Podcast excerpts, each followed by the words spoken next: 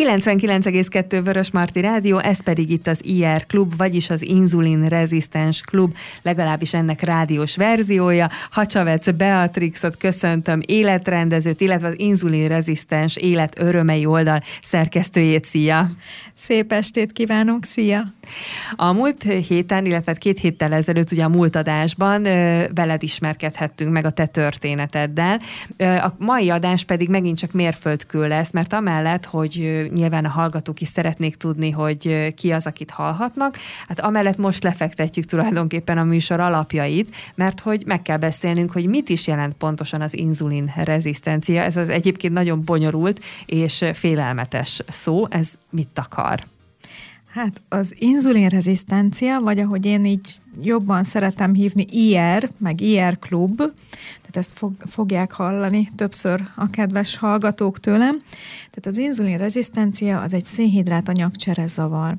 A cukorbetegségnek a, az előállapota, ennek is különböző fázisai vannak, de igazából, hogy, hogy hogy is alakul ki, vagy mi is az alapja az inzulinrezisztenciának, ez lehet egy öröklődés, egy öröklött történet, lehet egy öröklött történet, de mondjuk stressztől vagy mozgásszegény életmódtól aktiválódott anyagcserezavar, és a lényegem mindössze az, hogy a sejtek, amikor megérkezik hozzájuk a cukor, akkor ezt nem tudják befogadni, feldolgozni, és azért folyamatosan abban az állapotban vannak, hogy ők éheznek, tehát nincs energiájuk, és ezért a hasnyálmirigynek folyamatosan jelzéseket küldenek, hogy szüksége van még több cukorra, még több energiára, amit ugye a sejtekhez az inzulin szállít és erre reagálva, erre a segélykérésre reagálva a hasnyálmirigy egyre több inzulin termel, tehát az inzulin rezisztensek szervezetében rengeteg pangó fölösleges inzulin van, mert hogy a sejtek nem tudják beengedni a cukrot és az inzulint, de azért a szervezetben ott van, és a zsírként le is rakódik, ugye a hasitájékra, csípőtájékra jellemzően. Milyen következményei vannak ennek, amellett, hogy lerakódik, és hát egyszerűen megfogalmazva az ember hízni fog ettől, Igen. és hát azokon a tájékokon, amelyeken aztán pláne egy nő végképp, végképp nem szeretne, de gondolom, hogy egyéb hozománya is van ennek, tehát hogy nem csak azért kell róla beszélnünk, és nem csak azért kell hangsúlyoznunk a fontosságát, mert a hasi zsírpárnák megjelennek, hanem azért valószínűleg az életünk területén, tehát másra is hatással van. Igazából mindenre kihatással van. Arra is hatással van, hogy hogy érezzük magunkat, mennyire érezzük magunkat összeszedetnek, energikusnak, mennyire rossz a hangulatunk, ami, amilyen tünetei még vannak az inzulin rezisztenciának.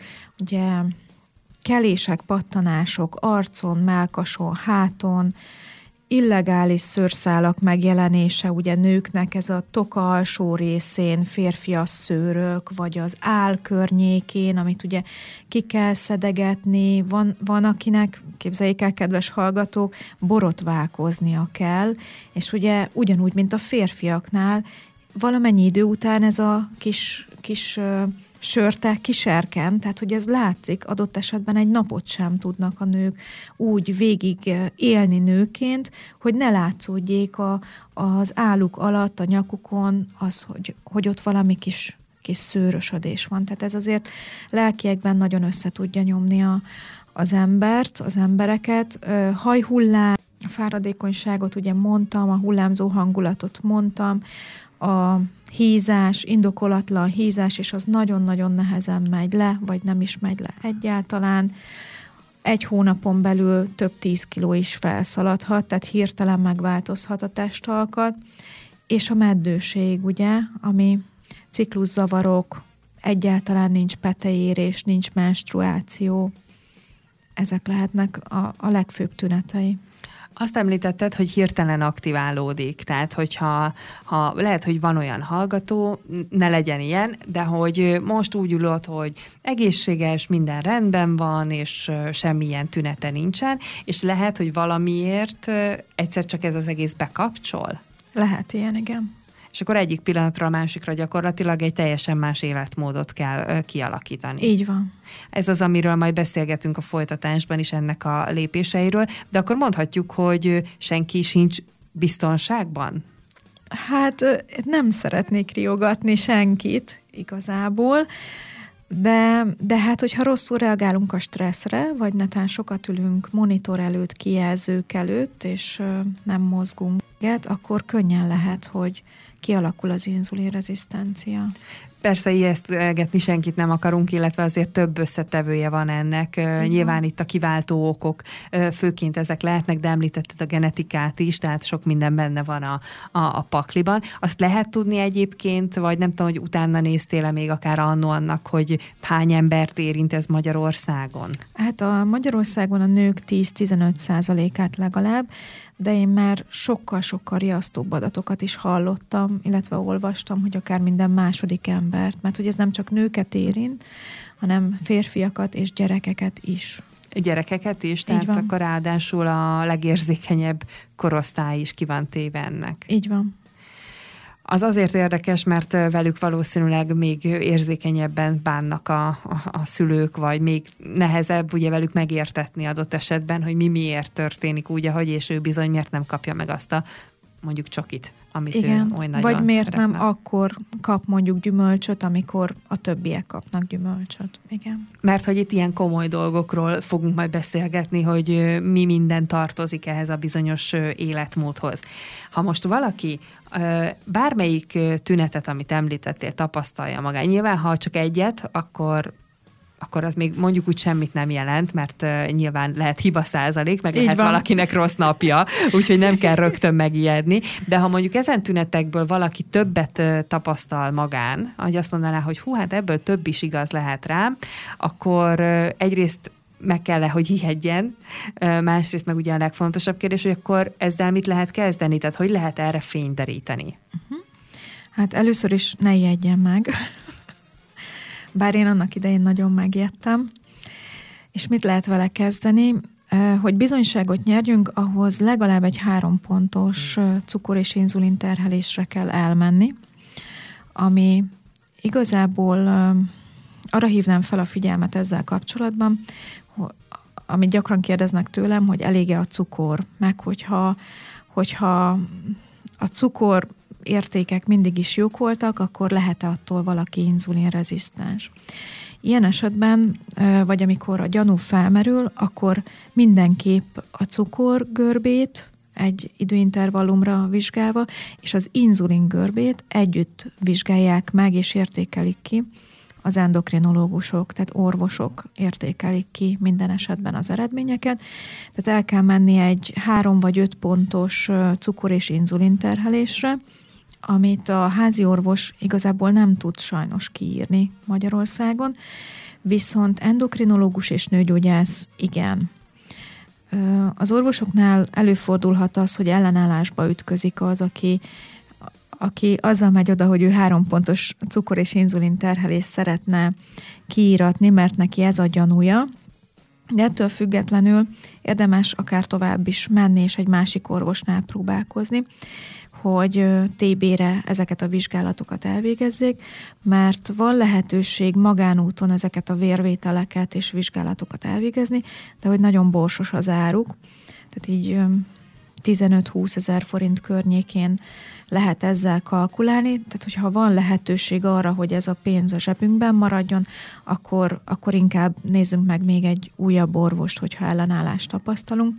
De igazából a fő üzenet az az, hogy a házi orvos az nem tudja kiírni, nőgyógyász és endokrinológus, belgyógyász az, aki ki tudja írni TB-re ezeket a terheléses vérvételeket. A terheléses vérvételek eredménye az mit fog jelenteni? Tehát, hogy az már az inzulinrezisztenciát, vagy az, az még mindig csak egy lépés lesz?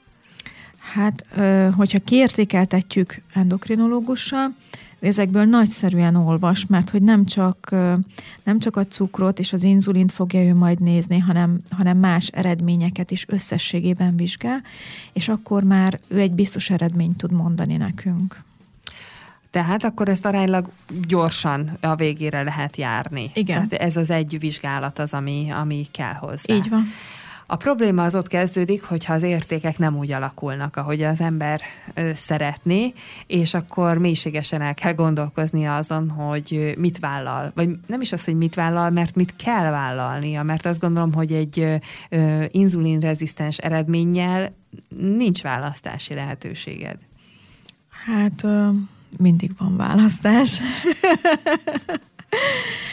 Öm, hát lehet azt csinálni, hogy nem kezdünk vele semmit, és akkor viszonylag rövid úton a cukorbetegség állapotába kerülünk, ami azért közismert, hogy sokkal-sokkal komplikáltabb, mint egy életmódváltás, vagy elkezdhetjük felgöngyölíteni a szálakat, és szépen megváltoztatni az életünkben azokat a pontokat, ami ahhoz kell, hogy kézben tartsuk az inzulin rezisztens állapotunkat, és ne kelljen gyógyszert szedni, és egyébként teljes életet élhessünk. Akkor a jó hír viszont az, hogy lehet gyógyszer nélkül és mhm. teljes értékű életet élni. Így van. Mennyi idő kell szerinted az átálláshoz? Az én rendszeremben, ahogy én a, az inzulin rezisztensekkel dolgozom, azt látom, hogy az első egy-három hónap az az időszak, amikor, amikor ők tanulnak. Nagyjából ennek az időszaknak a végére azt érzik, hogy ők mindent tudnak, ők az élet császárai, mindent megoldottak, és elvárják azt, hogy minden eredményük kifogástalan legyen. Most a szervezet az nem feltétlenül reagál ilyen gyorsan, és ettől nagyon hamar beszokott következni az az állapot, hogy elkeserednek. Ez egy lefelé szálló állapot, ami azért nagyon nagy mélységeket tud tud elérni, és amikor itt elérik a katlan alját, tehát nincs lejjebb, és tényleg, tényleg elkeseredettek, és ennek ellenére mégis úgy döntenek, hogy összeszedik magukat, akkor ez is egy jó egy hónap szokott lenni ez a zuhanó állapot, ez a stagnálás és ez az elkeseredés.